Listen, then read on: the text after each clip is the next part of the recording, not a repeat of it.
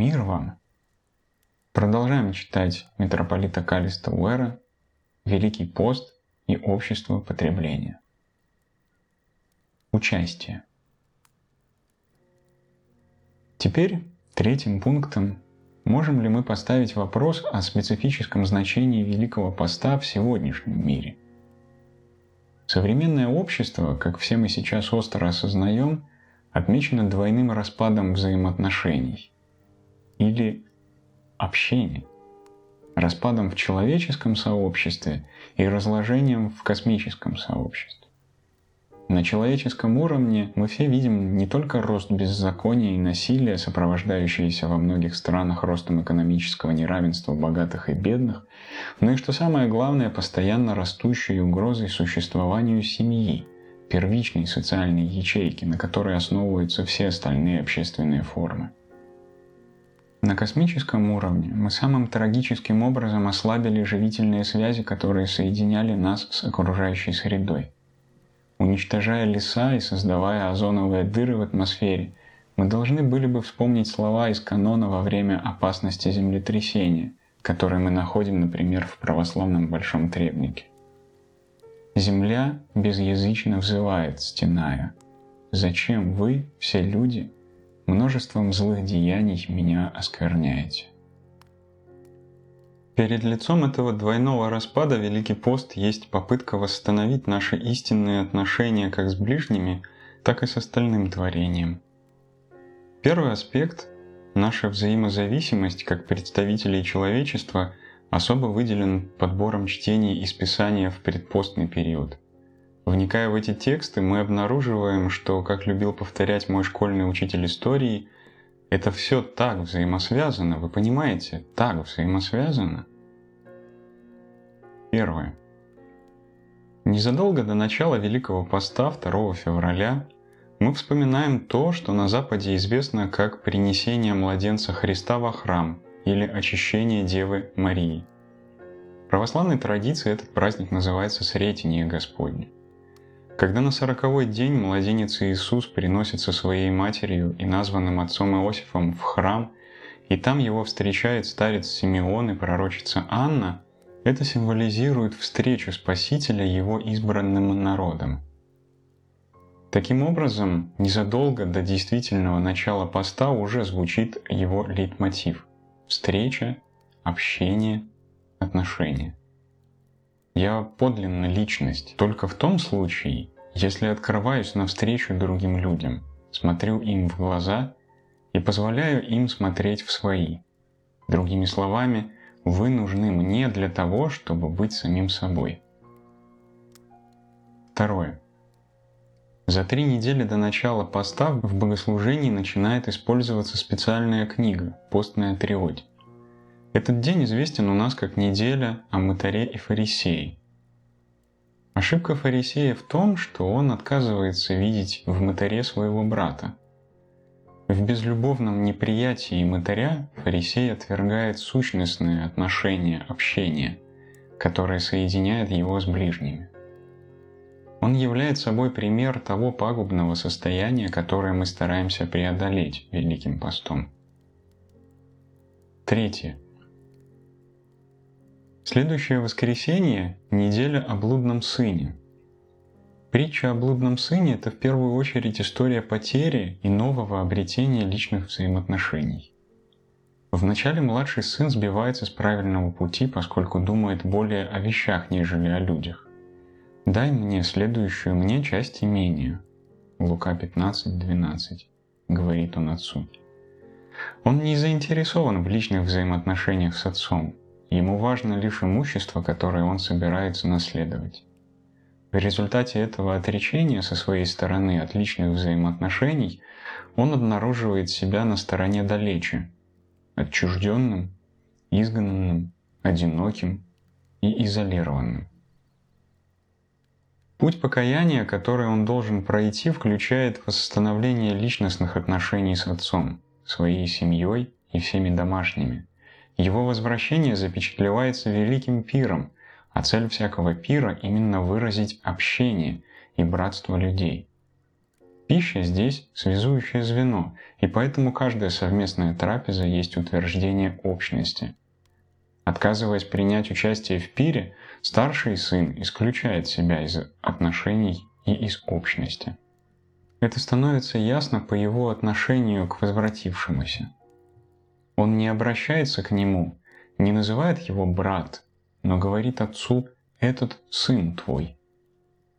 Пока старший сын снова не научится говорить «мой брат», он обречен быть вне, в холоде самоисключения из человеческой общности. Одним словом, вне личностности, поскольку без взаимной любви не может быть подлинной личностности. Четвертое. В следующую за этим субботу мы совершаем специальное поминовение усопших, всеохватное по своей идее. В горах и на дорогах, в пещерах и в пустынях, в вере свою жизнь оставивших, монахов и женатых, юношей и старцев, со святыми Христе всех их упокой. От печали и радости неожиданно взятых, в вере представившихся, в благоденствии или несчастье пострадавших, всех Христе упокой. Убитых мечом, упавших с коней, пораженных градом, снегом и молниями, задавленных камнями и засыпанных землей, Христе спаси наш упокой. Канон на утренней субботу Месопустная, песня вторая. Общность, членами которой мы являемся, не разрушается и не прерывается, как мы свидетельствуем в эту родительскую субботу и с нашим уходом из этой жизни. Воскресший Христос разрушил смерть. В нем все мы живы, и в нем мы все едины. В молитвах этой родительской субботы мы исповедуем, что общение, которому мы все принадлежим, есть единое и неделимое братство живых и усопших. Пятое. На следующий день, за восемь дней до начала поста, мы празднуем неделю о страшном суде, или, как она еще называется, неделю месопустную, поскольку в этот день в последний раз, теперь уже до самой Пасхи, разрешено вкушать мясо. В апостольском чтении 1 Коринфянам 8.8 и 9.2 снова затрагивается тема личных взаимоотношений. Человек куда важнее правил поста. Апостол Павел утверждает, пища не приближает нас к Богу. Дело не в том, насколько строго мы исполняем предписания, касающиеся пищи, а в степени нашей чувствительности по отношению к страданиям и трудностям ближних. Если я ем идоложертвенное и этим уязвляю немощную совесть другого человека, то лучше мне воздержаться от подобной пищи, даже если сама по себе она и не есть что-то греховное. Решающий критерий – взаимная любовь, а не соблюдение или несоблюдение внешних правил поста и воздержания. Притча об овцах и козлищах из евангельского чтения Матфея 25.31 говорит нам именно об этом. Наша участь на страшном суде будет определяться не строгостью нашего аскетического самоограничения – но тем деятельным состраданием, которое мы проявляли по отношению к ближним. Во время второго пришествия я не буду спрошен о том, как строго я постился, как много бдений я выстоял, как много поклонов сделал. Я буду спрошен, накормил ли я голодного, напоил ли жаждущего, приютил ли странника, одел ли нагого, посетил ли больного и брошенного в тюрьму – вот о чем я буду спрошен. В обоих чтениях этого воскресного дня нам предлагаются ясные и безошибочные приоритеты. Сначала человек, а потом уже все правила поста. Наше воздержание будет более чем бесполезно, если оно не приблизит нас к ближним. Пост без любви – это бесовский пост. Какая польза от воздержания, говорит святитель Василий Великий – если вместо мяса мы съедаем брата или сестру в жестокой сплетне. Лучше есть мясо и быть добрым и смиренным, чем питаться одной чечевицей и быть угрюмым ригористом. Шестое. В самом конце предпостного периода, непосредственно накануне собственно Великого Поста, наступает прощенное воскресенье. Апостольское чтение этого дня, Римлянам 13.11, поднимает ту же тему, что и апостольское чтение предыдущего воскресенья. Кто ест, не уничижай того, кто не ест. И кто не ест, не осуждай того, кто ест, потому что Бог принял его. Если мы постимся с духом осуждения, мы лишаем наш пост всякой духовной ценности. Господу важна не моя диета, а мои отношения с другими. Более яркая и рельефно та же мысль проступает в евангельском чтении этого воскресения. Здесь Иисус подчеркивает решающее значение взаимного прощения. А если не будете прощать людям согрешения их, то и Отец ваш не простит вам согрешений ваших. Матфея 6:15. И смысл здесь не в том, что Бог отказывает нам в прощении, как бы намеренно удерживая его. Напротив, Бог всегда готов простить нас. Но если с нашей стороны мы не желаем распространить это прощение на других, то просто оказываемся неспособными вместить сердцем дарованное нам Господом прощение. Пока мы сами не начнем прощать, мы не будем открыты для Божьего прощения. Не Бог нас не впускает, но мы нашим жестокосердием и неумолимыми обидами захлопываем дверь перед Его лицом. Идея евангельского чтения этого воскресения зримо воплощается в чине взаимного прощения, который в тот же день совершается во многих монастырях и приходских храмах в конце вечерней службы. Настоятель монастыря или прихода, преклонив колени перед своей паствой, просит прощения. «Простите меня, грешного». И тогда все остальные, каждый встав на колени, этими же словами просят прощения у клирика – Прощение дается по принципу один на один. Каждый по очереди на коленях просит прощения перед настоятелем или его сослужителем. Те отвечают подобным же образом, а затем все члены собрания встают по кругу и, обходя друг друга, и спрашивают, и получают прощение. Этот чин взаимного прощения очень далек от того, чтобы быть просто обрядом. Он может быть и часто бывает глубоко действенным событием, изменяющим жизнь тех, кто в нем участвует. Я могу вспомнить случаи, когда обмен прощениями накануне Великого Поста послужил мощным стимулом, внезапно разрушающим давние преграды и позволяющим по-настоящему восстановить отношения между людьми. Эта вечерня прощенного воскресенья лучше всяких слов говорит нам о том, что в великопостное плавание никто не может пускаться в одиночку. Все взаимосвязано. Предпостный период отчетливо показывает нам подлинный характер Великой Четыредесятницы. Весеннее время поста – это время, когда по милости Божией оттаивают наши оледенелые сердца, и мы снова оказываемся в общении с Богом и друг с другом. Обе эти формы отношений с Богом и с человеком неотделимы друг от друга – я не могу стать ближе к Богу, пока я не стал ближе к человеку рядом со мной и наоборот. В этом смысле Великий пост есть не только принесение жертвы, не только миссия, но и взаимная любовь. Цель поста — сломить преграды так, чтобы мы смогли более полно разделить свою жизнь с Богом и друг с другом. С определенной точки зрения цель Великой Четыредесятницы — децентрализация, удаление моей падшей самости с центра моего внимания, дабы освободить в моем сердце место для ближних и для Творца. Пост научает каждого говорить не только «я», но «я» и «ты». Не только мне, но нам. В нашем сегодняшнем обществе потребления, в котором как в таковом господствует себелюбие и вожделение, это наделяет Великий пост значимостью и актуальностью – Таким образом, становится очевидно, что воздержание, которое часто считается главной чертой Великого Поста, это не цель, а средство. Пост бесполезен, если не влечет за собой восстановление разрушенных отношений. Действительно, в Евангелии Иисус говорит не просто о посте, но о молитве и посте.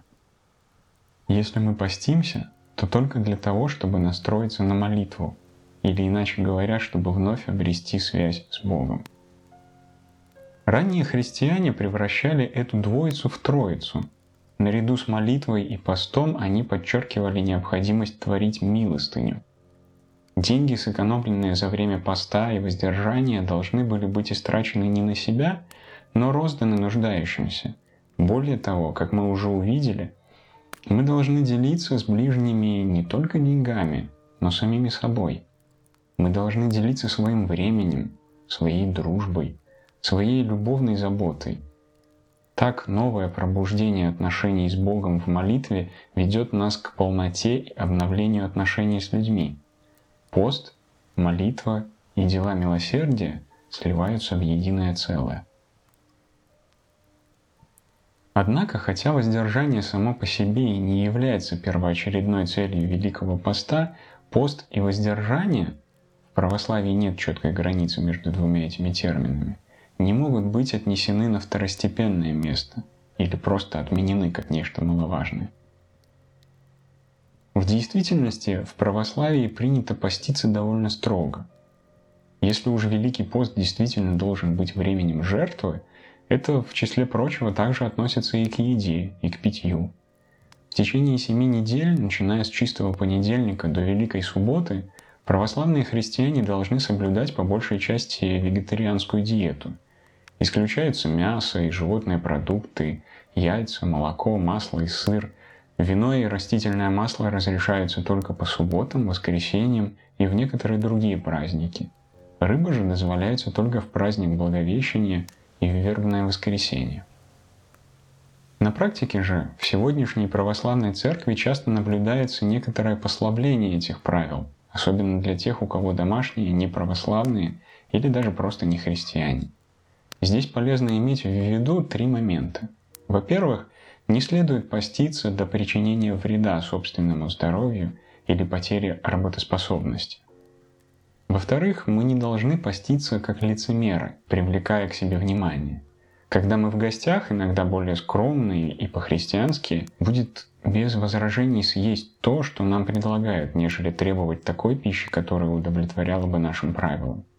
Если наш пост смущает других или становится для них причиной дополнительных хлопот, в нем есть что-то неправильное. В-третьих, в то же самое время наш пост не должен носить случайного характера или быть чем-то номинальным. Он должен быть достаточно строгим, чтобы мы могли понять, что значит самоотречение. Великий пост потеряет всю свою ценность, если перестанет быть подвигом, борьбой с нашей падшей природой. Пришла крестом радость всему миру, поем мы на воскресное утреннее. Мы не можем войти в весеннюю радость Великого Поста, кроме как через крестоношение. Тем не менее, хотя правильное соблюдение поста и предполагает жертву и самоотречение, оно не должно строиться только в терминах отрицания. Его цель в самой определенной степени позитивна. Не изнурять тело, но одухотворять его – не исполняться скукой и самоотвращением, но сломить греховное чувство самодостаточности и осознать нашу зависимость от Господа. Конечно, пост – это аскетический подвиг, но он должен приносить чувство свободы и света, пробужденности и надежды. Так говорит Господь Саваоф. Пост соделается для дома Иудина радостью и веселым торжеством – только любите истину и мир.